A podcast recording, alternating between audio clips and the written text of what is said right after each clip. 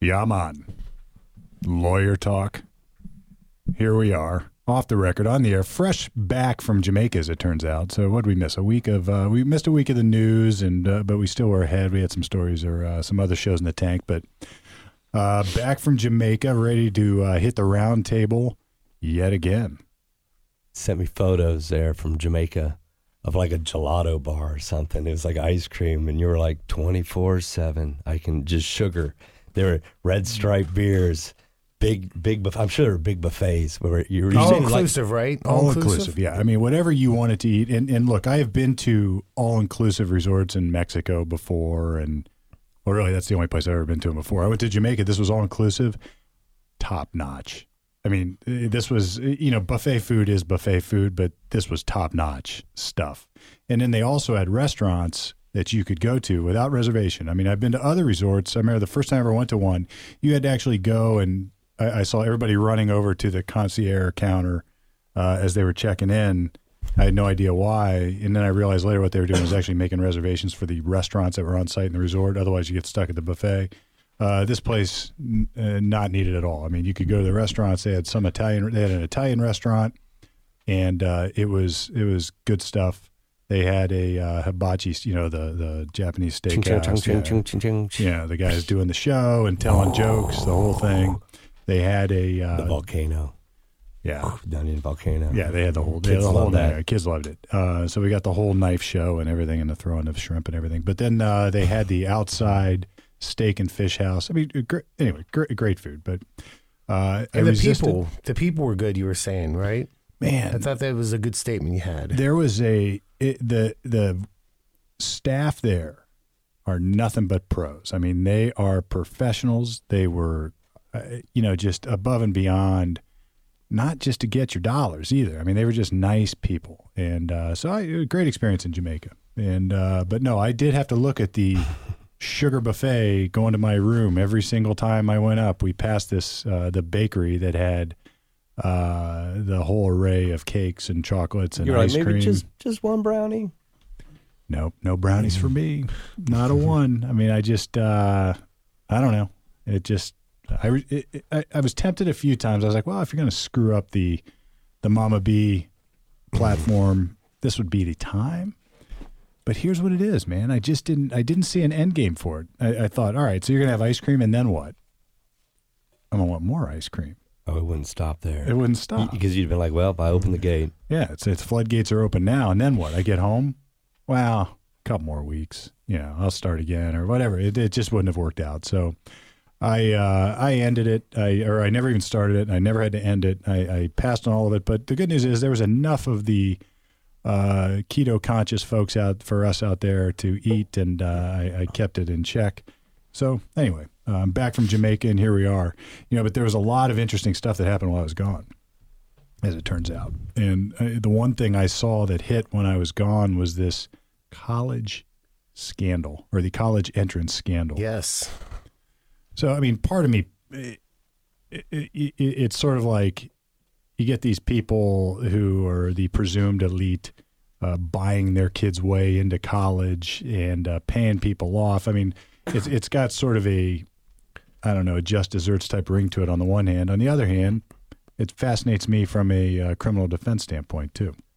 that was I wanted to ask you questions about that because it, it- we're not. I don't. I mean, I see a little reports, I read little things here and there, and I was not shocked. I mean, was anybody really surprised? No. Yeah, I mean, it, it's a I mean, like- logical extension of the grift that goes on anyway. So People with means were using them to get their children into schools. imagine. I couldn't. Right. I couldn't believe it. I was, Oh. I was High end away. schools too. But you know, they were doing different things from lying about sports.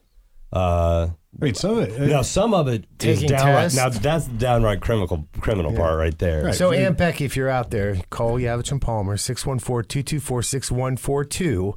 We can get a Pro Hac Vice and uh, represent you wherever you're at. happy to do it right but you know here's what you, you- you're right though it's like the you got degrees of this on on the one hand you know what do you say to the guy who's the legacy at a college and makes a call to his buddy who is now the admissions director at the college and say, "Hey, take a good look at my son. You know, maybe his ACT is not as high as it could be. Maybe he's got the, you know, the three two instead of the uh, four point whatever AP grade point average. Uh, take a hard look and let him in, and then that person gets in." And then maybe with the resume, he includes a hundred thousand dollar check. So I, yeah, Well, you know, that, that's always it. If you build a wing, it's like, yeah, my son goes here. I, I, I built this whole part right here. I helped him build this, uh, you know, test results area. I, I helped, a, you know, I, I, I Yeah, my name's I on the stadium. you get that. eh, eh, So yeah, I mean, you donate a wing, your son gets to go to college, or your daughter gets to go to college there. And you know, I had the eh, look around at every building at every school. It's named after somebody, and there was some, now. Sometimes that's just because Now, when I heard they arrested them and picked them up and, and literally, uh, what were they, what was the charges? I don't even know what they're being charged with. Well, it's going to be a conspiracy to commit insert whatever offense you want, right? You've got. I, I'm sure they used. I, I, anytime you use the mail or the wire, or if you're using the if if, if you use the bank system banks. in any way, shape, or form, now it's good. You you've got federal jurisdiction, uh, so you can steal. Like I'm working on a, a federal case right now that. In its, I'm not going to, I'm not going to disclose too much because I can't. But in its most rudimentary form, it's a theft case but the theft was really a big theft, a lot of money, and it ended up they they did it by wiring money to various accounts. And as soon as you do that, now you've got federal implications, whether it's money laundering, bank fraud, or, or whatever. So you can the feds can take jurisdiction over such things, even if there's not a specific crime that says you shall not bribe your way into college. Although bribery is probably you know Right, one of it. yeah, and then there's the the conspiracy. They can bring you commit. in on conspiracy and then start adding to it as their investigations go through. Correct or wrong? Uh, well, they here's here's how conspiracy works. If there are two or more people that have an understanding to commit crimes, so like a contract, and it doesn't have to be express. It Could can be just implied. be you could just be walking in step together, maybe a nudge, nudge, wink, wink. It can be a tacit agreement, not even an active one. And then you have to commit what we call overt acts, meaning there has to be you have to do things to actually push the conspiracy forward here. Obviously, in California, there were plenty of acts. uh, Yeah. At least there are They alleged. took substantial steps. and then you've got, uh, and then it just opens up the door to all sorts of stuff. So conspiracy to commit whatever. It's almost the same as committing the actual crime alone, except when you have a conspiracy, it adds to the severity in that all of the acts of the other co-conspirators uh, become they fall on your shoulders too. And this is like the wheelman waiting outside the bank robbery can be charged with a murder by the guy who actually went in. And you know that, that that's why that sharing of criminal liability becomes very exponential after a while. So now it's sort of fascinating. I mean, you get these folks, and, and you said they got arrested, right? So remember, we were talking at this at the roundtable here at five one one Studio C, by the way. Uh, we were talking when Stone got his indictment, and he was sort of belly aching about they sent the feds out and all their uh, riot gear and all the garb and all the stuff about uh, how you know they just made a they made a public show out of taking him down. Well, they did the same thing Yeah. here, right? So, hey, Mr. Stone, guess what happened to the actresses too and the actors? So I don't know. I wonder what Macy thought. Wasn't it William William Macy's William wife? Macy, yeah. or husband? Yeah, wife. That's Aunt Becky, right? Uh, what's the show? I don't even know. No, from, no. uh, William Macy's wife. No, that's that's the, the Someone his wife. different. He's from Shameless. Oh. Uh, and uh, from multiple other shows. We've known the actor for a long time, but uh, Yeah. I don't know. She's not an actress, is she? No, she's in like Desperate or uh, Oh, Housewives okay, of was she? somewhere. Yeah, I mean, I, Something. Like I don't know these. We don't know. I confess my ignorance. Yeah, I, know- I We know the don't know one that these was like shows. Jesse's wife there from Fuller yeah, House, right, that's uh, all and then we I know know. the the one actor because I watched Shameless, and and, and that's a pretty good show. So I I I, I, I But get there's him been there. some implications. Because the one is it the Shameless Girl Jesse's wife, um, Lifetime Movie Network. Yes, that was they, Je- they that was just, Jeff's they just chopped her contract. It's that kind of stuff. Yeah. So I mean, this is a big that- kick. That's the thing right there is that whether guilty, not guilty, what they have done, I mean, they're getting hit right now. Right. I mean, it's going to be difficult to pick up work. And if, if her contract, I, I think I heard that she got it back. I, I, I think that uh, they did cut her, and then there was, uh, then then they caught her back, at least maybe to finish the season. Mm. We'll have to look that up, but I, I do believe that. But even on But that, there's repercussions now in there's, the public there's, eye. and- There's there's plenty yeah. of repercussions going on right now for them, and I also think about the kids that are going to school. I don't believe that they probably went to their mom and dad and said, "Listen, you got to get me into USC."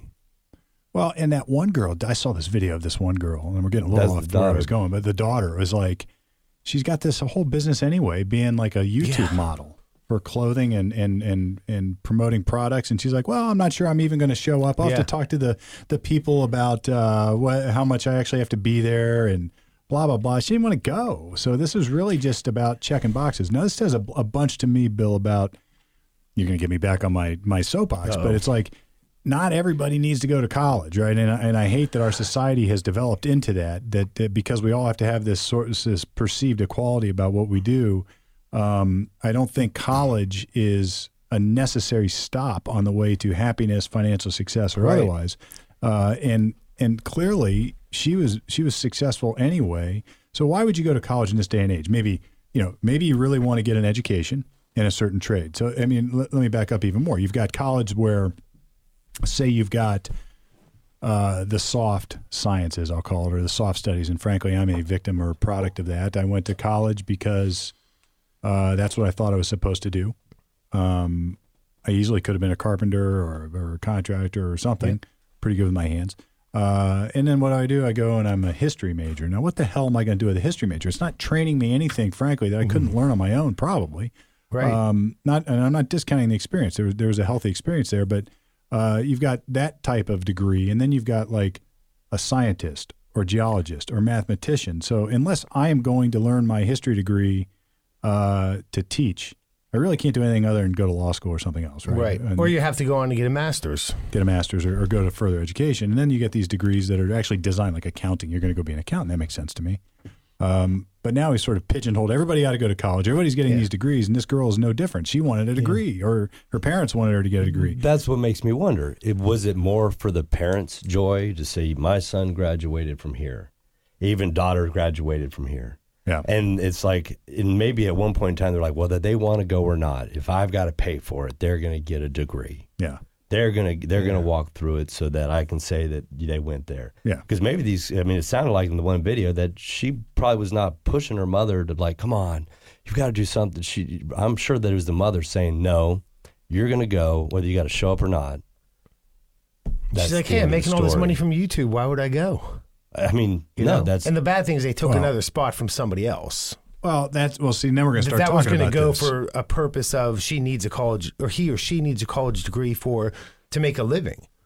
You so, know, well, you, you start looking at you look at th- this is bad for all sorts of reasons, and and we'll get to this in a, uh, even in here in a bit. But it's like, yes, I mean, if if there's this perception that is in the world that everybody ought to go to college, and everybody we ought to not only that, if if you have trouble or you've had whatever problems in your past, we should make it even easier for you to get into college in the form of either. Uh, uh, affirmative action or uh, or whatever admission standards we have, and then you get somebody like this who just turns it all in your ear and says, "All right, I'll give you some affirmative action. I'll affirmatively pay somebody Right. unlawfully to get your ass into college, and you get to go." And it sounded like all she wanted to do was go party.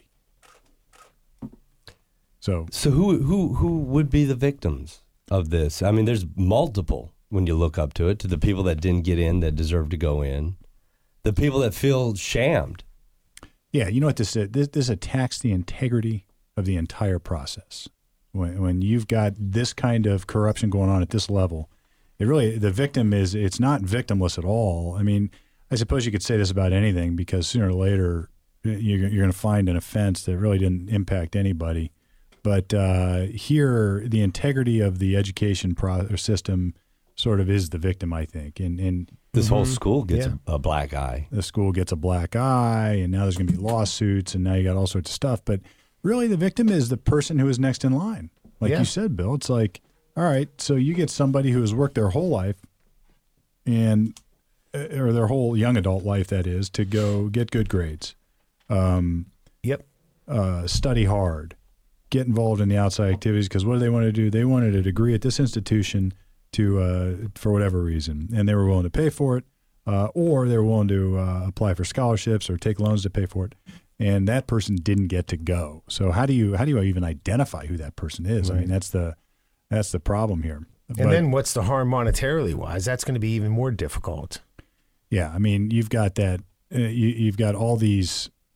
And this this is a federal a federal case then. Yeah, this has become. I believe. Yeah, this is in federal It's- court. it's a yeah, federal this is in federal court. So what you've got is a situation where the federal government has come in and they're prosecuting this, and it's it's a multi-state, multi-defendant uh, conspiracy involving people who are famous, right? So.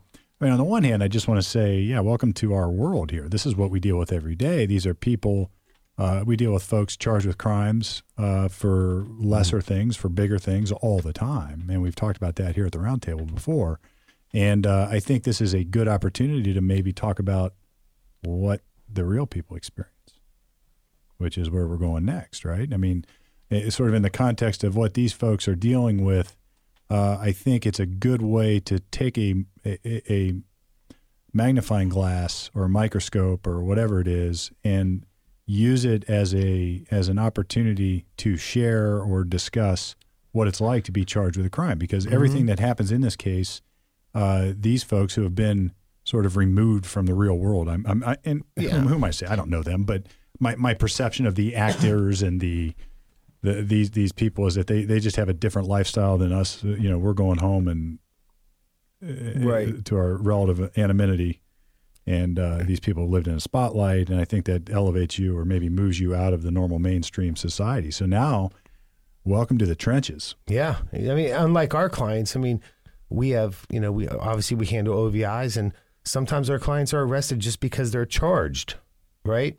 They're, I mean, I shouldn't say arrested. Sometimes they're fired from their job because just 'cause they're, they're charged, charged, right. Yeah. not convicted yet. Now these people are living paycheck to paycheck, and you know whether that's fair or not, who knows? But these other people involved in this college thing, they're still going home. They're able to make it. Well, there's a lot of people there. Some of these attorneys that are involved will be, be disbarred. They will not be able to, Yeah. Yeah. to have their job anymore, and that is what they had.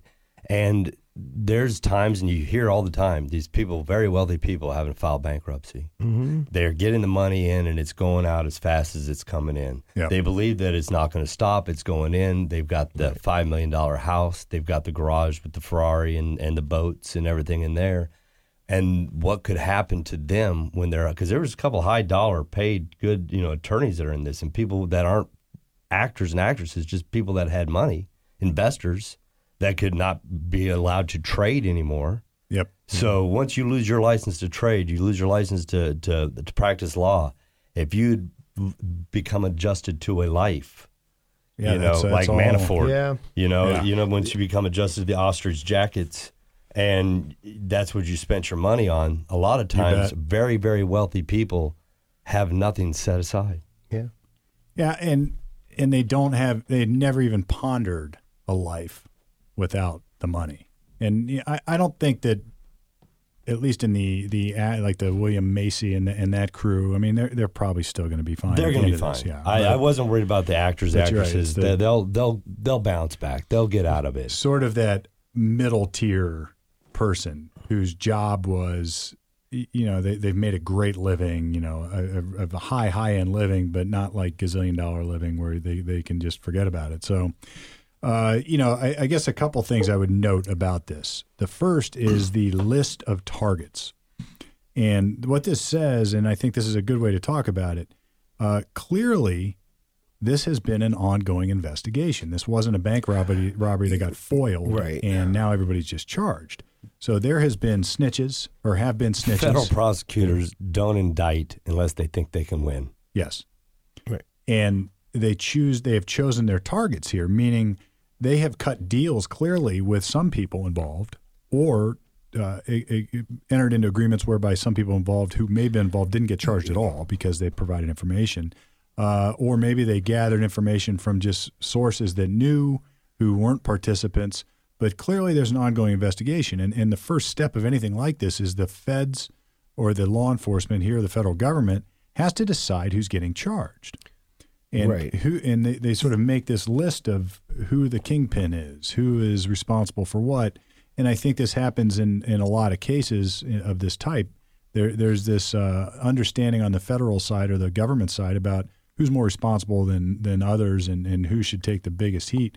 And and then usually what they do is they'll save the big targets for the splash. You know, so Yeah. And, and what I have noticed, right or wrong, and most often I've thought this is somewhat unfair, the people, the famous people, are the ones they save the splash for, right? So just because you're They didn't knock on their door and say, "Hey, would you like to talk to us?" They talked to the the lower fish, right? Yes. Smaller Yeah. fish. So I'm dealing with a federal case right now, Jared. There's a the, the quote kingpin. You know how they got. You know how they they notified him. They knocked on his door and put. No, he wasn't there, so they just put a. They stuck a card in the doorknob and said, "Please call us." So I pick up the phone and call. Oh, you represent so and so. Yeah, great. Yeah, we got. uh He's a target, and here's this, here's that. Now in federal court, they actually have something.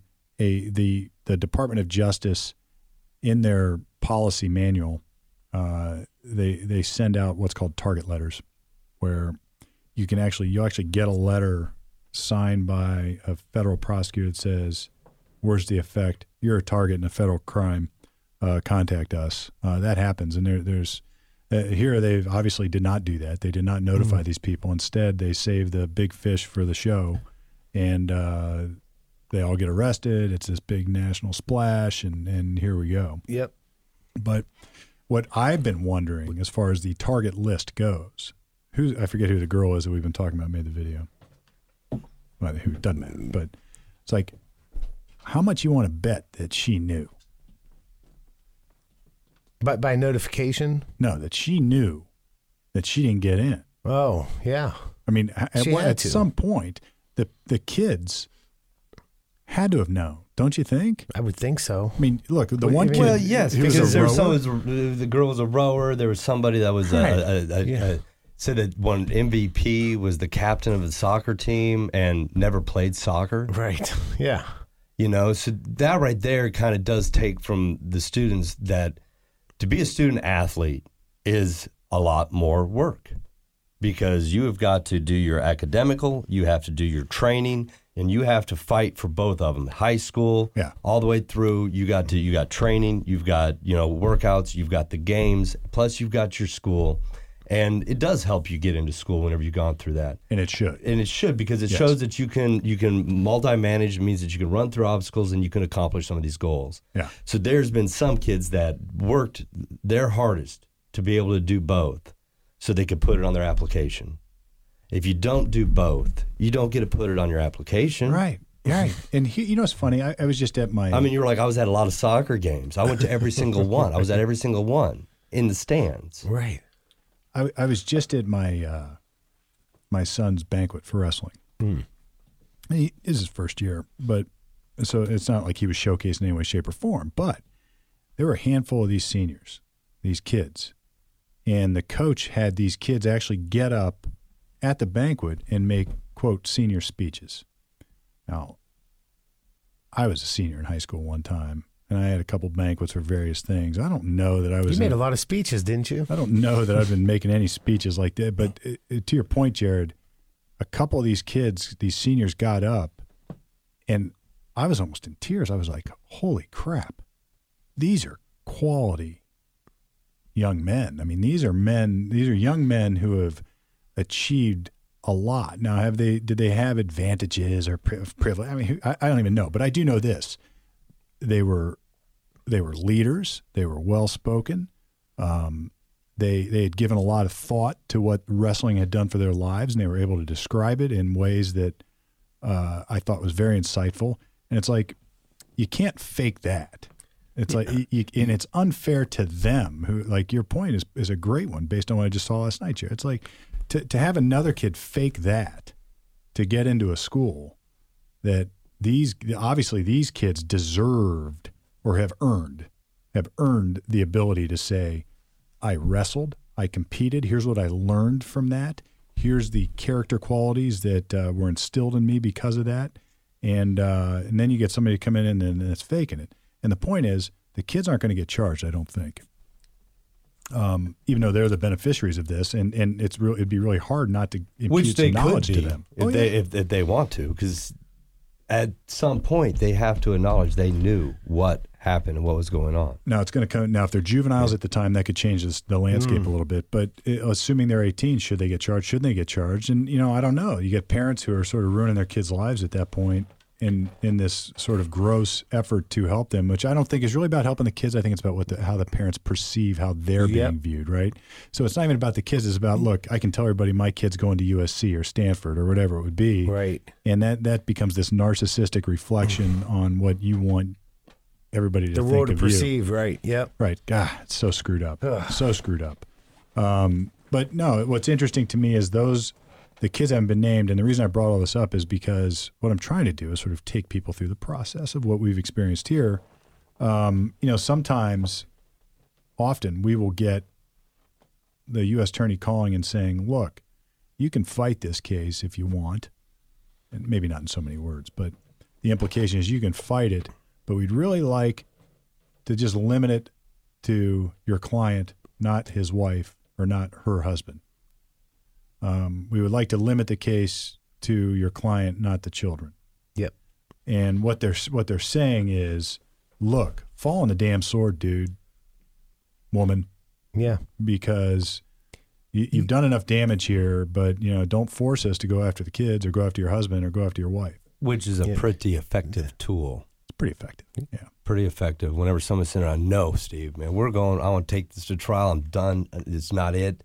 Knowing that you just want to go on a fighting chance, but Yeah. when they lay out that your kids, your wife, your mother, your father, their property, their lives, it's going to be easier for somebody to say, "All right, Assets assets start coming into play half the time, and now it's like, well, my wife and kids got to have a house. See, like even where they're at, I don't know. And there are all kinds of people that are happy as all get out that some rich people might go to jail. Yeah. I don't think that there's anything done here that they need to go to prison. Yeah, this is uh, so which is a great way to, to segue into this. I mean, you, you've got a scenario where it's like knock, knock, knock, knock, knock. You know, the feds are at your door, and now you've been indicted. Here's this you know fifty page document that says you're this awful, horrible person. Now, what do you do? And I think you know all too often, and maybe even these people, these actors, actresses, or I guess they're all actors now, but uh, the, these famous people, these these attorneys, these whoever they are. Uh, I wouldn't doubt that at some juncture they themselves have had similar thoughts about others who have been indicted. Oh, that SOB, he had to go to jail. He had to go to prison. He had to have that. Yeah, you know. And now they're in this situation where they're thinking, I don't want to go to prison. I don't want to go to prison. And I'm sure in a lot of their minds, they had, had told themselves that they were not doing wrong, that people were going to benefit. Yes, I gave them an extra five hundred thousand dollars, but they're they're building another whole you know area of, of, of they're building onto the gym. They're they're adding on to research. So in their minds, they're thinking, this is just. It's I'm not doing anything wrong here. Yeah, this is the uh, what is, what is the rational? I guess rationalization might be the right word because I, I see this all the time. Where I'm going to take marijuana. I mean, just because that is a, it's sort of the thing of the day, I suppose. But, let's rewind a decade, or, or actually about 12 years ago. I was over at uh, an initial appearance for somebody who had been arrested for dealing pot, and um, person was in jail, had to go to court, had to do an initial appearance, which is in federal court, a bond hearing, and the, the AUSA at the time, uh, you know, he, had, he- I think he might have even heard from my client by then, and uh, you know, my client made made a comment, or almost there was some comment made by one of the co-defendants, I think, is that it should have been legal anyway, and whatever. Uh, it, and it was a rationalization. It, it, it was, I never forgot this because this AUSA looked right at this guy, and I don't think it was my client. I think it was a co-defendant, but we were all sort of milling around, and uh, he just said, "Come on, man. if it were legal, you wouldn't have made any money. Yeah. You know, you weren't doing this Right. to to to go push the cause of drugs. You were doing this to make money." And but it, it, as sort of an aside, but uh, on the other hand, there are a lot of ways that people justify and rationalize stuff. So if you're if you're out committing a crime and you think it should be lawful, it'd be easy for your mind to start to gloss over some of the consequences and some of the other reasons why it's unlawful, even though you know it's against the law. And I think there's probably that going on here, right? I mean, it's like, what's the difference? You know, Joe Blow bought a new stadium for USC. What's different than what I'm doing? Well, that's what I was saying. When the news broke out and heard, I was kind of like, I thought this was just a deal. Like Yeah. I mean, I was sure that this is going on. You know, anytime you get a large industry like some of these colleges that are businesses, and that's what they are, hmm I'm sure that they'd be like, yeah, you know, to keep our budget running right and being able to have a little bit extra, we'll let one in. Yeah. I mean, both sides. Somebody had let them in. You know, we're, we're all all in the news. We're hearing about these people that paid. I haven't heard anything about, About the the people higher that, education the, people people. that took Well, the money. No, no, no, no. What You- about the people that took the money? Yeah, They- you've heard of that. uh, like the they- coach, the, the coach who said, uh, you know, the ones that, that that made the recommendation for Scott. Like, there's people been involved, like the uh, different folks. But no, you're right. And then you know, it'd be easy to say, um, all I did was everybody else is doing. And then you sort of have to wonder, uh, you know, in a here, here's there's a hierarchy. Then you've got the people who just flat out falsified test scores, flat out falsified credentials, flat out falsified um, the whole application. All right, that that clearly stinks of fraud and lying and cheating and denying. But what what about a scenario where nobody falsified anything, and they submit their college essay and application like we used to, Bill, when Yeah. you know you had to actually write it out, Mm-hmm. and then you had to decide should I type it or should I write Yeah. it. Some people would say it's better to handwrite; it's more personal. Some would say type it, but then the boxes don't fit. Right. Like I It was a remember pain in the ass. It was a pain.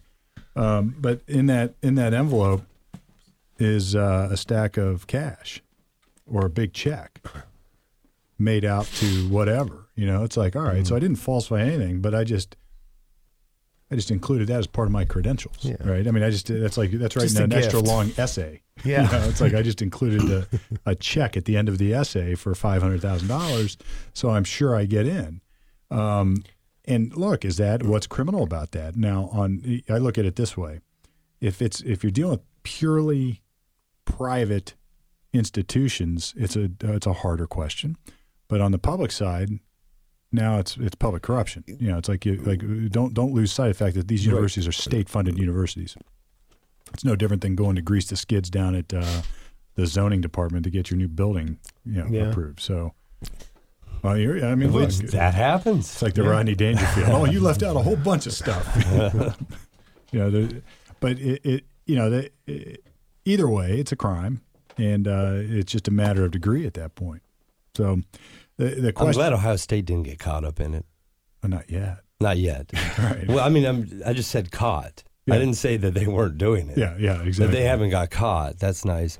Because if you think about it as well, I mean, right here in Central Ohio, uh, Ohio State is big business in Yeah. multiple, multiple ways from the games. Game days, from my time in the restaurant, bar industry, when we win, get ready, lockdown, business is coming. Yeah. Down to my retail store today, down to pizza place, down to everything. If we lose, send dead. a guy home. Yeah. You know, because the business and and people's attitudes change and their heads are down, and they go home if they if if we lose. If if they win, man, they are out. They are out, yeah. celebrating. They're buying an extra shirt. They're not going to. You know, if you're walking home from a losing game, you're not going to think you need to buy that new jersey. When you go home from a winning game, you're going to stop at the Buckeye corner because you need a new jersey for next week. Yeah. Yeah. You need to be ready for that. And the more we win, the more potato chips and, and hot dogs at Kroger sells. Yep. The more we win, so it does it influences more than just the school, the surrounding area, which I'm sure any college city, you know, reaps the rewards of having a good Oh, yeah, college, yeah. you know, in your area. Big time football, sp- particularly, right? Like you, think how many big time football programs actually reside in smaller towns. You know, it's like Athens, Georgia is the Georgia Bowl. I mean, that's not Yeah. a huge town. I mean, that place is a different world on a football successful football season than it is not. So, no, so no, Ohio State hasn't been caught up on it, but I wouldn't doubt if somebody had uh, some omnipotent being could look into all the admission standards across the board. I mean, how uncommon could this be? I mean, it, it's like, It can't be uncommon. yeah, I mean, it just can't Yeah. be. And it, That's like getting your son a job at a friend's construction company. Exactly. It's like how you go, you, you know, you go to your up. buddy Tony, like, hey Yeah. Tony, come on, let Junior. Yeah, Junior. these in are there. going on to lower It's like, level what does he, colleges it's all like, the what time. does he know? He, he doesn't know anything yet. He gets hired on and starts at fifteen dollars an hour, where the, the doing the same thing, carrying wheelbarrows around, right next to a guy that's been working for the company for two years. It's getting the eight dollars an hour. Yeah. That happens That happens. all the time. Nothing illegal on that. Uh, we call that nepotism, right? It just that, that's just what happens. Now, at some point across the line here, it became a crime, and, and I'm sure uh, if you really looked into it, it's justified. I mean, you're not. I mean, this this seems like criminal behavior. So let's just let's shift gears here for a second. What you know, Jared, you just you showed us a video Yes. of of a guy and his job. His his he was a guy who previously committed a white collar offense, had served some time in prison. Now he's hired as a consultant to help folks through the process. And what was fascinating to me is you showed me this video. What's his name? Justin uh, Paperny. Yeah, Justin Paperny. And I, I've seen this guy before, and I, I've, I've he's got a couple books out, and I've, I've looked at some of his stuff. And you know, some of uh, what he was saying in the video, I absolutely 100% agreed with. Some of it, I considered a little bit over broad, uh, maybe uh, too generalized. Um, but in general, the message was accurate. And here's what it, it's almost like he he's he's telling people exactly what I tell people. You know, it's like he had some insight that I thought was pretty fascinating. I mean, the first thing I tell people when they sit down, and he he was he was uh, absolutely consistent with this is you come into my office, you've just been hit with a federal indictment or a drunk driving, Yeah. Whatever. You know, it, it's just scaled up by degree at that point. But um, the I always tell people the same thing. It's like this is about as bad as it gets right now. I mean, look, you, you, there's a roller coaster ride emotionally that you're about to go through, but I'm here to tell you this is about as hard as it is because of just human nature. You've got this big unknown door that opened up, and the only thing you see on the other side of that door is black Yep. And somebody is slowly pushing you to that door, even on a conveyor belt, and you've got to go through that door. You don't even know if the conveyor belt drops off and you're going to die, drop until eternity. You have no idea what's on the other side of that door. It's that unknown that causes all that anxiety, that stress, that thing that makes people um, go crazy, right? Drink, drugs, uh, you know, Working the system, going through it is the longest. As as I watched that video, I'd I'd never seen or heard him before. I just happened to go through some news feeds and saw it, and I realized in a lot of what he was saying is what you did for me, and I I, I could register with it. And then as I'm watching this, I'm I'm realizing that people hire this man in accordance with their attorney. Yes. I was I mm. was lucky enough that and and it doesn't at that point in time you think no it's got to get worse. It can't this can't be the worst and when it is the worst and you're thinking that it's going to get even worse. That is th- that's the toughest part. It is, Going through yeah. 2 years or plus of unknown Yep. is it's it's It's horrible. it's horrible. It can put you in in in dark places. And you had to live it. Yes. And you know, this guy's point was, we'll, we'll, we'll sort of, uh, you know, I guess spoiler alert. His his point was, prison's not that bad. Right. You know, you'll get through it. You'll be fine. Particularly in, in this kind of uh, softer white collar type crime. I don't mean to downplay the significance of it, but it's like these people are going to go to a federal prison camp. Ultimately, that was his position, and he's been through that, and he went through that fear and anxiety of worrying about it. And what he does now is help people to get through that hump. But what he's really saying is the process before is worse. You know, for five, four, three, four, five, one, two, however many years they've got to live with that or live with this case, it will rip them apart, rip their families apart, cause them sleepless nights, cause them anxiety ridden days, and, and really just screw with their mental health. Well, it will cycle in their head while they're sleeping, when they wake up, while they're trying to go to sleep, and it just will cycle. And that you will you become an, obsessed in your own head where you can't get it out because that is all that you, that, that that that it's all all all over you. That's all you can do. Now, let me comment on. He made some. He made a few generalized comments about lawyers, some good, some not so good, and I, I frankly agree with him. I mean, I, I was lucky to have a mentor, Bill Meeks, and he had a mentor, Paul Cassidy.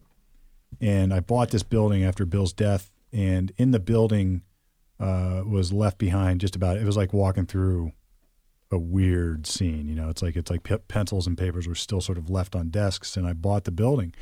Um, and you know, it, he had died a year before, but it, it- there were reasons for that. But anyway, among the stuff I found was a box of old videotapes, and in one of those videotapes was a was a videotaped um, anyway, it was doc, it was a documentary of uh, Paul Cassidy's uh, memorial service over at the courthouse, and Bill Meeks spoke in it. My other mentor, Sam Szymanski, still practices law in this town, spoke at it, and Bill had this this speech that sort of went like this. You know, I sat into my a meeting with Paul Cassidy when I first got started working for him or working with him, and client sat down and said, you know, Paul, I came to you because I want the best lawyer. Paul said, well, you're in the wrong place. I'm not the best lawyer. Hmm. I said, well, I mean, I wanted the guy, you know, I wanted the uh, the the best legal researcher. Well, you uh, know, probably not in the right place for that either. I'm not the best legal researcher. Well, I mean, and and I, you know, I want the guy, the best trial lawyer. You know, the guy is really mm-hmm. well. You know, there's probably better trial lawyer. And then the guy's like, well, you know, what? Why did I come to you? And and the answer is results, right? Right. and and that changed i i that was instilled in me as i learned how to practice law watching these guys do it. And it quickly became apparent that not everybody has that philosophy. And some of that has to do with how we are trained or maybe not trained to do this job. And by this job i mean criminal defense work. I don't mean civil litigation because that's a whole screwed up mess of its own because then you're dealing with you're fighting lawyers on the other end, and lawyers are assholes. They they they'll Yep. screw each other just to do it. But criminal defense is really about results. And what what do we mean by that? Watching watching people do it who don't practice that way. What are they going to do? Nothing wrong. Nothing. They're going to file demand for discovery. Yeah. They're going to they're going to file motions to suppress. They're going to challenge every part of the case they can find. They're going to do all these things. And if you look back at the at the work at the end of the case and you look through their file, you're not going to find anything wrong with it uh, as judged by what a quote criminal defense lawyer is supposed to do. Um, they challenged all the evidence. They did all this. They did all that. But what Bill Meeks was saying, what Paul Cassidy uh, taught him, is that's not necessarily how you get the results. Right. That happens. That happens in the that happens in the gaps. You know that that that functions in the gray area. That that works in ways that you cannot quantify, and sometimes that means you don't do the things. Like you could look through some of our files, and you're not going to find Yeah. those things. And you got to qualify. What's the definition of a win, right? What's the definition of a win? That's exact. That's a great question because, and this is the point this guy was making. Um, the the consultant, what was it? I forget his name already. Um, anyway, let's get it. It's uh, Justin Paperny. Paperny. This is Paperny's point. He was saying a lot of these lawyers. He was, he was like, look, here's what I fear. These people are wealthy. They're going to go hire thousand dollar an hour lawyers, and the thousand dollar an hour lawyers are going to go uh, push, push, push, push, push, fight, fight, fight, fight, fight because they're billing hourly. I, and here's where I, I think this is maybe overgeneralized, but his point is they're going to hire lawyers who will do everything objectively reasonable that needs to be done, except except just getting the case over with early because these people need results, right? They want a minimal prison sentence. They want to get less time. They don't they don't want necessarily to go fight and put on the show. And I hear this nonsense all the time. Oh, I need a Steve, can you refer me? I need a real bulldog lawyer. I'm, Yeah. in trouble out in like uh, in Indianapolis. I need a real hard ass out there. And I'm like, no, you don't. You don't need that. And what's That's the last thing you need. that is the last thing you need. You need a competent criminal defense lawyer who knows how to get results.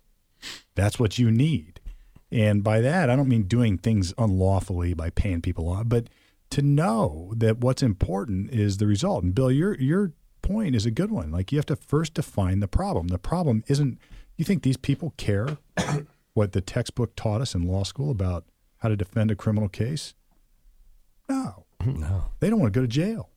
no. They don't want to lose their lives. They don't want to lose their families. All they care about is that goal. So the first thing we do as attorneys is sit down and figure out what the problem is and what their problem is particularly. I mean, I can look at indictments. Oh, you got a big problem here. You're charged with fraud in federal Yeah. court. That sucks. Let's defend it. No, it's not like that. It's like, all right, you're charged with fraud in federal court. And the next thing I'll say, I'll sort of sit back and I'll say, tell me about yourself a little Yeah. bit. What's going on in your world?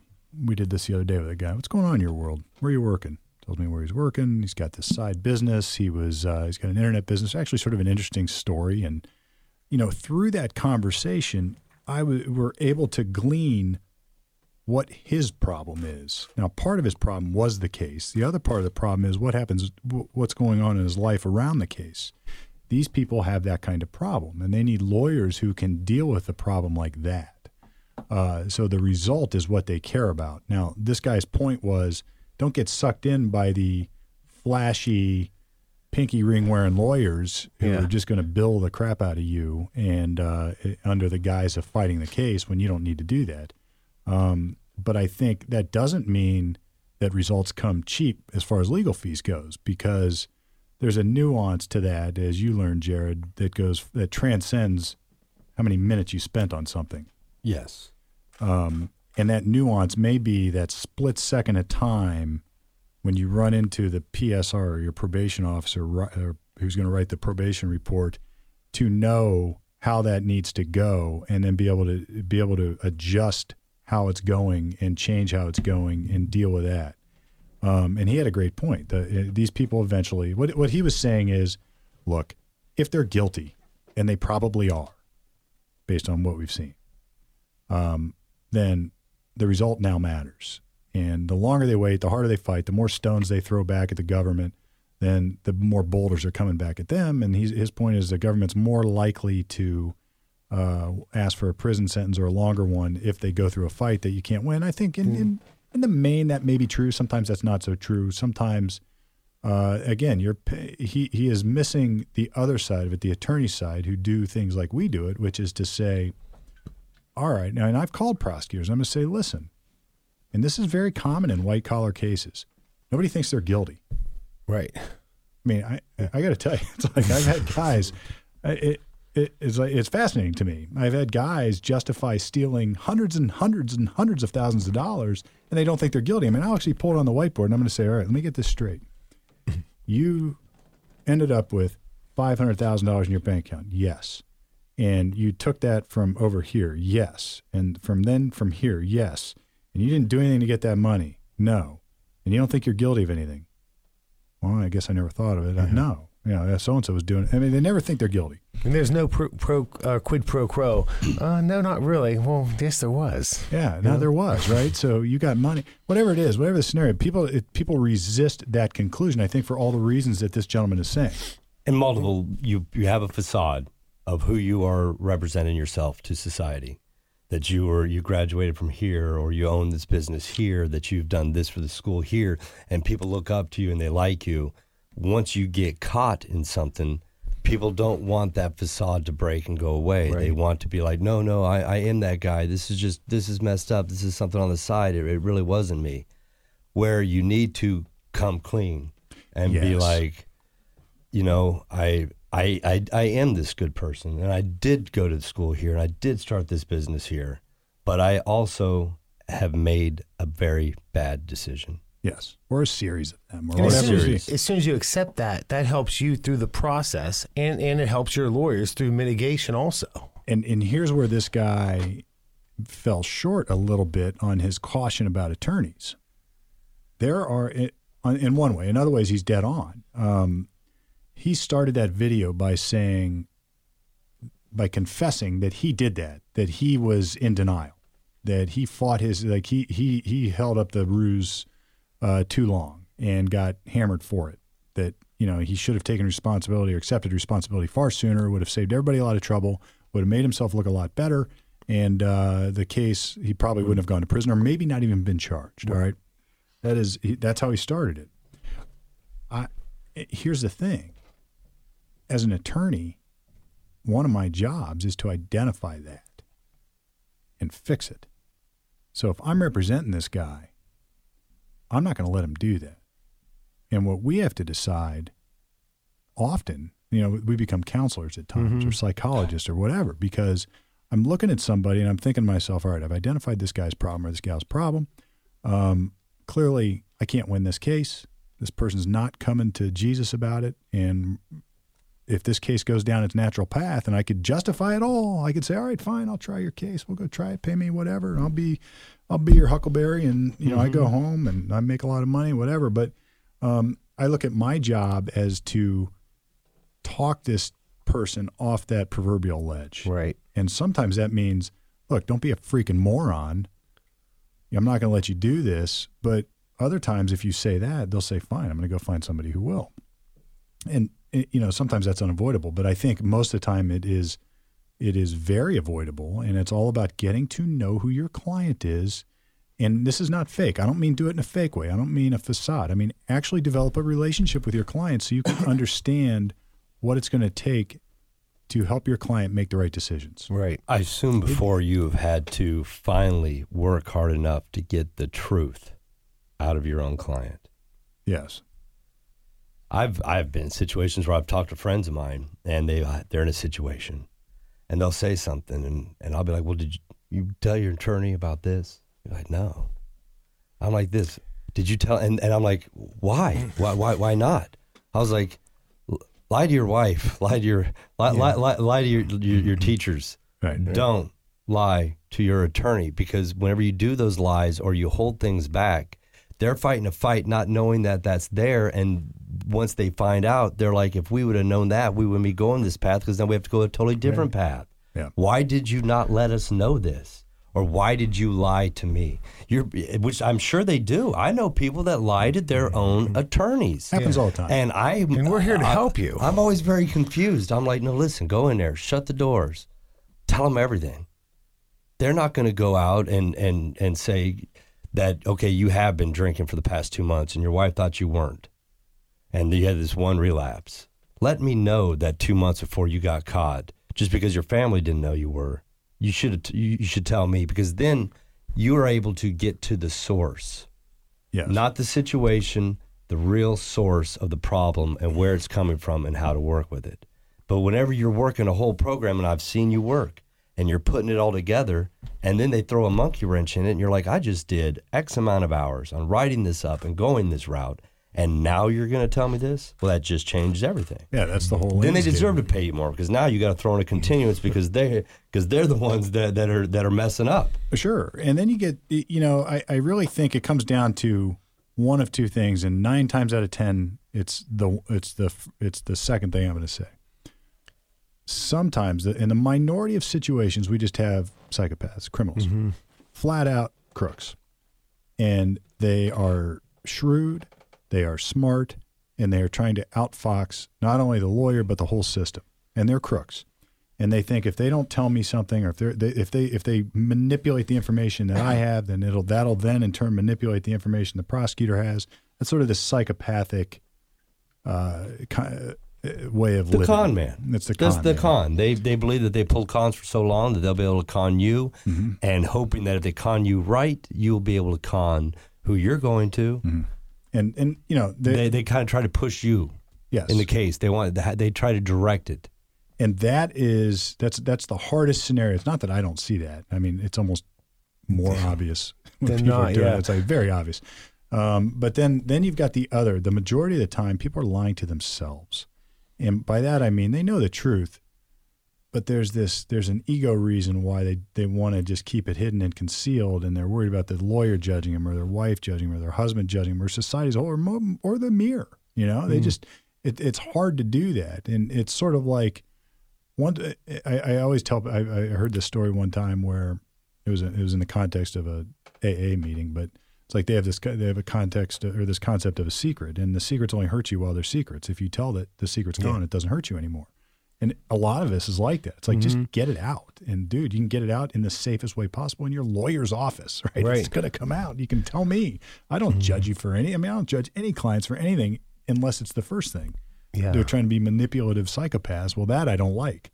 But if I feel that somebody is withholding or protecting them or in a perceived way to protect themselves, um, that's where it gets real sinister. And where uh, this this consultant, uh, to, I guess if, if I'm going to add an asterisk to what he is saying, I would say yes, you should be cautious of the attorney who doesn't care about the result first, but rather about or doesn't know how to achieve a result um, and simply wants to check all the appropriate boxes and look good and bill hourly and really work hard and do that. And I'm not saying those things aren't. Sometimes you have to do that stuff. Yeah. Um, but the, the other half of that is a lot. Our job, my, my job, is to recognize when that needs to happen and recognize when it shouldn't happen and and act accordingly. And and ultimately, if if you choose the wrong lawyer, and mo- a lot of attorneys have really good names, really good reputations, really big hourly rates, really big flat rates, and they don't do it that way. Right? No. Well, just- you you help change the narrative yes. from what the prosecution is coming with, which are numbers and crimes and stats. hmm You help change the narrative to bring the person forward to to to tell to change put a story out. People love stories. Yes. Yeah, you got to tell your story. and It's got to be a good one.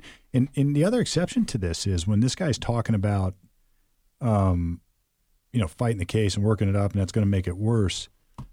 I have had conversations with U.S. attorneys before and local prosecutors where I say, listen, um, and they already know this because they've dealt with how many white collar cases.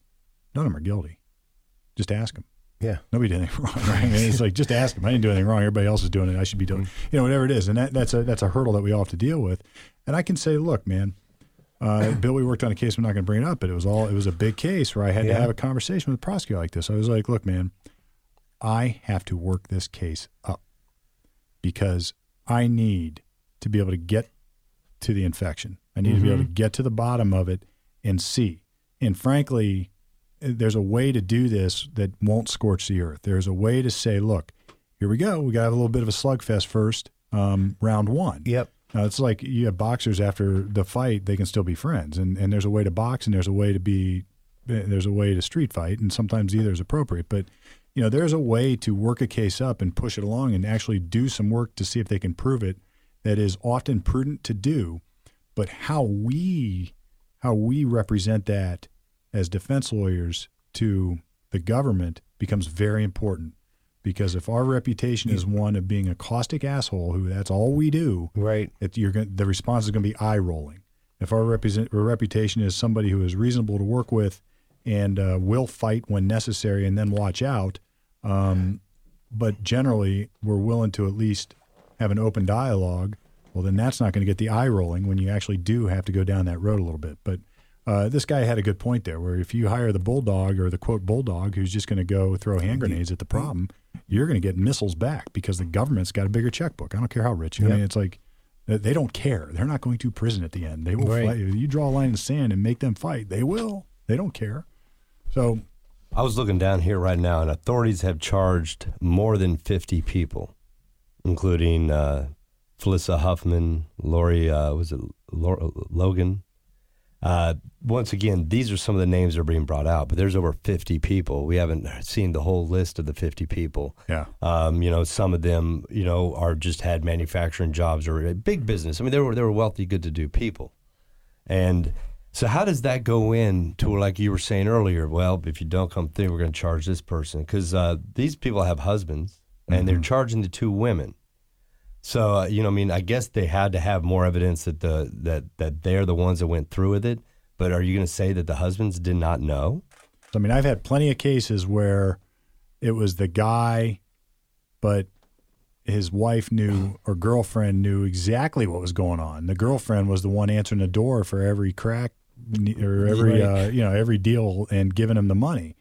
Um, but somehow uh, that individual, whether it's a man or a woman, might be looked at as maybe, eh, we'll lay off her or him if you just come to the table and take the whole hit. But that's why I'm, uh, usually it's the opposite. Like you'd expect to see the husbands got arrested. You know, in this case, I though you, you almost feel like, and maybe this is just my was own- that just for the show? It, you know, it could be a couple things. It wouldn't. It wouldn't be beyond the pale of reality that that was negotiated. That there was some phone call made by attorneys after a target letter. I'm not saying it did here, but this happens where they're going to say, "Look, we got you. Somebody's got to take the hit." And then we negotiate. Look, it's better if you if you hit the wife, or it's better if if the husband takes the fall. Now, usually that's done in, in a quieter context, but it's not beyond the pale of possibilities that that, that was understood going in that they're going to lay off Macy but go after the whoever, or they're going to lay off this person and go after that person, or certainly the kids. You know that that would be, and and it wouldn't it wouldn't surprise me at all if that's going on now, particularly when you know they go in and if they st- if they decide to proffer information about what they did and, and how it all went down when they finally come clean um, they're going to have to cross this bridge where they say look i'm going to have to talk about my husband he knew about this what's your plan Right. and uh, they say, "Listen, if you take the deal and and get out quick, quickly we won't charge your husband or your wife. I mean, that, I'm, I'm looking here on some information. The Hallmark is done with uh, Lori Logan. Yeah, she's they- done? Yeah, she is Mhm. done. She is done there. Um, let's see here. Legal titan Gordon uh, Caplan is placed on leave. He's not practicing law right now. legal titan. Two parents resigned from prep school board trustees. Uh, they were former executives and family uh, owned food manufacturing company. Uh, let's see here, uh, US- USC rejects six scandaled uh, applicants. Wake Forest uh, will let scammer students remain. In Wake Forest, they're not kicking them out of the school. They get to stay. So, you know, there was, you know, like you said, multiple schools involved in this and they had to be going through this somewhere. I mean, it started somewhere. It always starts somewhere, and somebody got caught up in something. You know, who knows? It could have been somebody that took a bribe that got caught up in something else and was like, "Give us something," because Yeah. they'll say that. Did you have anything for us? Can you help? Can you help us out? Help help me to help you. You know, and it's like actually, I can tell you something. There's a whole bunch going on. you know how this could start. Kid got caught with pot in his room, or you know, you got a couple bumps. Got, you know, he got caught doing lines in his dorm room, and his roommate shared with him, "Look, man, mm-hmm. my cousin got into you. You're not gonna believe this. They pay my cousin's family paid a hundred grand for him to go to USC.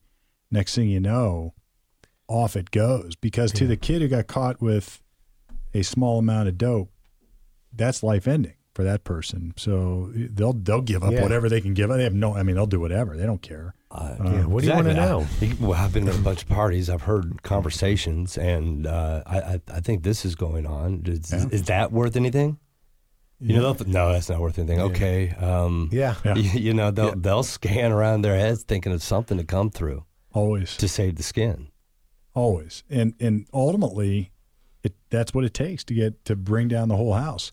So, or it could be maybe something more direct. Somebody just got caught forging something. One of the people on the Sure. university end, and then then they, they they let it roll. So in sentencing, I mean, usually this is more like local. You'll you'll see a judge that uh, you can either go to jail or you got to put this dress on and dance and say I'm a DUI, or you got to wear the sign. You know, there's judges that have these odd things that they have had people. You can either go to jail or you can do this. Mm-hmm. Like the one guy that had to pet a deer. You know, the poacher that we Yeah. did a story on. Yeah, So in this, can they take it almost because this should be really a civil matter to a point, I think. But let's say instead of jail time, what if a can a judge be like this? Okay, you gave uh, four hundred thousand. You need to come with another four hundred thousand for scholarships for needing kids, and that's your sentencing. Now that's something that can really only be done like in a civil case, correct? Well, it, can- no? it depends on how much agreement there really is. I mean, we could reach an agreement with uh, the lawyers could reach an agreement with the U.S. Attorney's Office on stuff like that to make recommendations to the court. Um, you know, really, when you're the judges aren't going to just make you do something weird like that, like money wise, anyway, monetarily, unless there's an understanding that that's going to get the that, that's part of the deal. But um, it can happen. I mean, they can get creative about it. I mean, look, here's here's federal court, and I, I urge everybody to listen to this. I mean, we had this one series called the Blinsky Chronicles. Yeah, something like that. A little bit of that. I mean, but a lot of this, hmm. what what, what this consultant was saying, really, i- is sort of a show. when I when I heard this, and anybody would like to watch it, I mean, it's just it's out there. He's got a YouTube channel. He's got his books there, and as I listened to it, it it rung a bell with me. I mean, it it came home. Everything that he was saying that these people are going through now, down to the pretrial, down to before you know prison, down to the conversations that you have to pick your job in prison, to pick your bunk, you know, I mean, early release, what you're going, where you're going to get housed. hmm That was something we did right there. You fought to to, to get me to a, a nicer place and some of my co-defendants went. Yeah, and that's all and just part of that sat down in the pretrial, sat down and uh, what, what's it called there? Whenever we, we sat down in the not pretrial, whenever the pre-sentence invest or the pre-sentence interview. That Yeah. yeah, with the with the probation officer. Yeah, that was mm-hmm. that was that was horrible. It, Yeah. w- it really was horrible because I've talked with people and I've admitted my guilt and I've, I've asked for forgiveness and and and, and I've, I've was like okay, you know, I'm gonna sit down here and, and, and we're gonna continue to work forward and I'm get help, and that is not what you get at all. Mm-hmm. They don't. They they, they don't really know. They well, and not, again, and then you feel like 'cause you're like, okay, things are moving forward. I pled guilty. Okay, and that is actually a great feeling. And going to prison is a better feeling than I had the two years before I went to prison. It's that that tho- that was the absolute worst, and you know, I mean, and I owe it to Shorty for standing by my side and being with me because it'll take you to dark places. Yeah. It will affect your judgment. And that's what his point is, right? He's saying these people to anybody, which is going to segue to the I mean, we're talking about them right now. yes, Okay, everybody's talking about them. People's talking about them. Time Magazine's Right. talking about them. USA Today, CBS. I mean, it's it's all over our 24 hour uh, news progress. It's, it's all over the blogs. It's all their names are getting thrown up, and it's not for the jobs and things that they've done to where they built it up to where they're working for Hallmark, and and and, I- and I'm sure these aren't bad people. Yeah, I mean they're not bad people. Like, well, you know, good people that they make bad mistakes Okay, sometimes. you That's know, all they it is. just they went sideways, and I agree with you 100. percent Very few people I've ever represented, celebrities included, are not are bad people. Very few are bad people. Most of them are just either sideways for some psychological problem, or maybe they're this way because of substance abuse, or maybe they just made a dumb mistake one night. But which is sort of the next segue. I mean, there's going to be a huge part of the people, the population, having you know maybe the millions of listeners to our podcast are, are saying these people we got to send them to prison man you know these people up in their ivory towers actors all these famous rich people they ought to go to prison like the rest of them and you know the consultant's advice there was really or his his input on that was really sort of interesting. He's like no they shouldn't. They shouldn't go to prison. No, and because he understands. He understands what that is and what what really it is. And and that the hard part to your point just a minute ago for him and you was not prison. Because look they're not looking at life sentences. They're not even looking at 10 years. I mean they're looking at like uh, you know 1 to 5 in, in that area probably and the hard part is happening now this is prison for them and uh they're was- outcasts. Yeah. Those that were their friends no longer taking the calls. Those that used to stop by, those that used to they get. I mean, they're in Hollywood. That's a business. It's an industry. You know, a lunch with another actor or a producer or somebody is worth something if you can get in on another project. Maybe you're going to be the actor, or maybe you can be a producer. Maybe you can help. Those you're sitting at the Right. lunch table by yourself. Right, yeah. Yeah, You got- this is like psychological reality now, right? So the, all, the, all this all this sort of faux um, ego you've built up is now boom. Everything they built was crumbled over one bad decision. Yep. And out of the entitlement they felt, I mean, it's just like they lived in this culture and now they did this and now it's all come crumbling down. So probably not bad people at the at the soul. They, they weren't born bad people, right? I mean, they probably normal childhood. Who knows? But uh, so it, this guy's point is they shouldn't go to prison. And you know, it, it when I wrote down when I heard that when we were watching that video, I wrote something down. I was like, I wrote down equality. And I, what I was thinking to myself is, there is probably going to be there's this there's this outcry that either folks who uh, minorities, um, whether it's economic, race, or otherwise, get the raw deal and they go to prison. And I'm not going to quibble with that one way or another here. That's not the purpose. But I think what, what what triggered in my head is there's probably going to be this hue and cry to send these folks to prison, and somehow that's going to make the other stuff better Right. and it's not. You know, just because somebody else, whether they're minority or of, of uh, a lesser income class or status, shouldn't be in prison, uh, doesn't make it better that these people go to prison when they also shouldn't be in prison. And I, I don't know, I, I don't profess to know who ought to go to prison, who ought, who ought not to go to prison. I've never been there, but uh, I, I don't think the real uh, go- these people going to prison will change what they do in the future. I don't think. I don't think it would stop them or encourage them one way or another from doing this again. I doubt it would ever happen Right. again. Um, and the only the only sense of justice that would serve is this notion of a equality. Well, you know, these people did it for good, for their drugs or this crime, so then we should do it this way. And this is my pet peeve in the world. People people justify doing something that isn't right by pointing out other things that have happened that aren't right. Right. I hear this all Yeah, the time. You can't get a balance.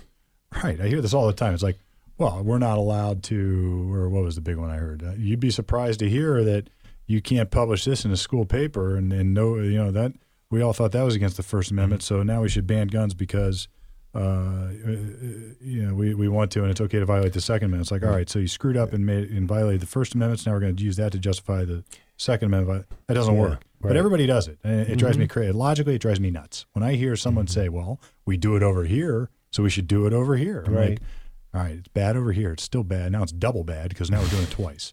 Right? Doesn't just because these people shouldn't be in prison doesn't mean these people should. Right. It doesn't mean that we need to fund it. Me, you, Bill, Right. sitting in here. Right. Do we need to fund? Do, do, do, do our tax dollars, our federal money, need to go to house these people? Or, you know, do they have to produce a show of what not to do? Yeah. I mean, is that I mean, you know, you, you should have to use your, your face Yeah. and your fame and fortune to go out there and admit what you've done wrong and counsel them on there. There you go. You're going to donate. I mean, there could be so much more that could be used within service, the, the community service that could be put forth amongst these people. Yeah. Okay, you've got to go teach for acting classes at a community college. Right? Or or if you're rich, pay money. Yeah. to a place that matters for scholarships, for this, for that, for anything. I mean, whatever it is. There, you, there, there's this like uh, I think it was trading trading places. With Eddie Murphy. Hey Murphy, Yeah. he's like the uh, dollar bet. He's like, how do you how do you what's the I forget how how do you like get to a rich man? He's like you make him poor, right? I mean, it's like you know, it's like you really want to you really want to you really want to have Hit an him where it hurts. Hit him where it hurts, In the right? wallet. So in a wallet or, what or hurts everybody. And I'm not saying they're not crimes that rich people shouldn't go to prison for. I don't mean to say that at all. There are plenty of them. I mean, I suppose whatever justified sending somebody who's not rich to prison would Bernie also Madoff. justify. He, Bernie Madoff, he, he had every right to go to prison. He stole and swindled a, a lot of people's. and he was an asshole. Yes, He was an asshole about it. an that arrogant guy, thief. He was he was nothing more than a thief. he was an arrogant thief, and and maybe these people are too, but eh, I, somehow I draw a distinction. Like I said, I don't profess to know who should and who shouldn't go, but sending these people, sending say this woman What good is that going to do? to prison for what, 12 months, 18 months? All right, she's going to get out. She'll have been at prison, and according uh, to the video we watched, it's like, yeah, she'll be fine. I, I did it too, and you know, she'll she'll get through, and she'll be no different. But we've spent lots of money to do that, and then use that to justify doing it again Mm-hmm. to the next people. Um, I mean, I guess there is the shock and awe. Trust me, it, it worked for me. I mean, it, it, I went to federal prison, and I I do not want to go back. yep. I do not want to go to jail. I do. I I was able to get through it. I I I do not Well- want to go back. I do. I do not. You know what I mean? And and I look at it that along a lot of things. It's like you know, a big part of my life was retired. Yeah. I I, I don't want You don't to do it back. anymore. And maybe, maybe, maybe we have to disagree with this guy a little bit then. So maybe it's a matter of how long or what the degree is or, you know, get a taste, but not a huge. Go in there, strip down naked, turn around, have everything removed from you when you do walk in. You are just a number now, and you have no feelings and you have no rights. Which you have rights, but you don't. Mm-hmm. I mean, if they say stand up, you're going to stand up. If your bed's going to be made, your bed's going to be made. Um, you know, brutality isn't really quite there, but you can accidentally walk yourself into a situation. You could say something to the wrong guy, like you could do, and he stated in here too. It's more dangerous than the Starbucks right downtown. See, I think I disagree with that though. I- And maybe, maybe I'm, maybe may- some of this, maybe I'm changing my tune. Some of this seemed like he glossed over some of that a little bit too much. Um, you know, the chances of me running, the chances of me running into somebody at Starbucks who wants to throw down are probably less than running into somebody in a federal penitentiary who is willing to throw down. I'll have to agree with you on that Yeah, it's like I, in- in the because a lot of them they don't care. You know, I mean they don't. They don't. They're there for a reason, and a lot of them are there for. You know, they've done ten and they got another fifteen ahead of them. If Steve goes to Starbucks and takes someone's napkin by mistake, and- nothing's going to happen. You go to prison, you know, take but someone's you, napkin. It's I'll a little tell you, different. you get into these road rage. You know, eh, people like right here. I, I, somebody in Gahanna not too long ago, maybe a few years back, got a road rage situation where they got shot. You know, and hmm. people come out and punch windows, and you see the videos, and you see this go right here, to where that can happen anywhere. But maybe that guy's going to be in, in, in prison with you. It's it, you're going to have to watch what you say and do, just like you have to do walking downtown. yeah. yeah, and the the difference though is It's effective. you don't have anywhere to run.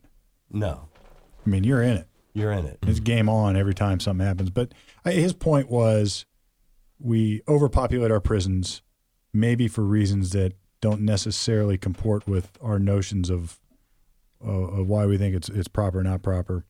Maybe maybe on the other hand, like in your situation, you ain't ever going back, No. and that's not because you're going to commit crimes better. It's because you're not going to commit crimes. Right? And it's like it's like there's so you've you you there's some value in it there, um, but who knows? Uh, I guess uh, all of this was a great way, I think, to talk a little bit about uh, the concepts he was kicking out there, and at the same time, maybe give the attorney perspective. This is lawyer talk, I suppose. Yeah, we had a. But you know, I guess my my response to him is I agree with a lot of what he's saying. Some of this stuff about uh, the government response you're going to get, what your lawyers really want, and how the defense should go. Like he's almost saying, like you need him and an attorney, and he needs to be like the buffer zone to like offload the work on him uh, to buffer some of the bad motives that a lawyer may have. Or you need an attorney that works like him and also does the law work. Like Yeah. I would have to say, like you. and and at the same time, I would call if I had a case that warrant, I'd call this guy and say, "Look, man, you're speaking my language in a lot of ways. Let's rock and roll. I'm going to get you involved, and let's do it." I, I always believe in, in in that kind of resource if if it's if it's necessary and helpful. So Justin Paperny, again, to, to the listeners out there, if you want to look up the video. Justin Paperny, and uh, he's got a lot of interesting stuff to say. Two books. I mean, we're giving this guy credibility. He don't even know. We it. need to give He's him a got millions of people Right. We need- listening we need right to hit him up. him. We need to hit him up, man. Maybe he, uh, you know, we have so many people that want to sponsor our show. I don't know if he'll. Uh, I don't. I don't know. Maybe he can sponsor it too. I mean, he's in California. Sounds like he talks at a lot of schools. He does. Yeah. Says he talks with the, the FBI. He's given. Say, I mean, he was able to. He was able to turn it around. Yeah. He was able to come out. He's not going to be trading his stocks anymore, but he was able to utilize what he learned and what he went through to help others and go and Yeah. Presumably make a decent living doing it. I guess. So yeah. Anyway, that's lawyer talk. That was a little bit about the school bribery scandal or college bribery scandal. Maybe there'll be a little bit more later. I don't know. But um, dun, dun, dun, that's it. I just want to hear that one. I don't. That's what I want to stay out of it. I don't. I don't want the Ohio State Buckeyes in there. Yeah, no, I mean, it, it may, yeah, that's good for the economy when they're doing great. So keep it rolling. So this is lawyer talk off the record, talking college scandal, uh, at least until now.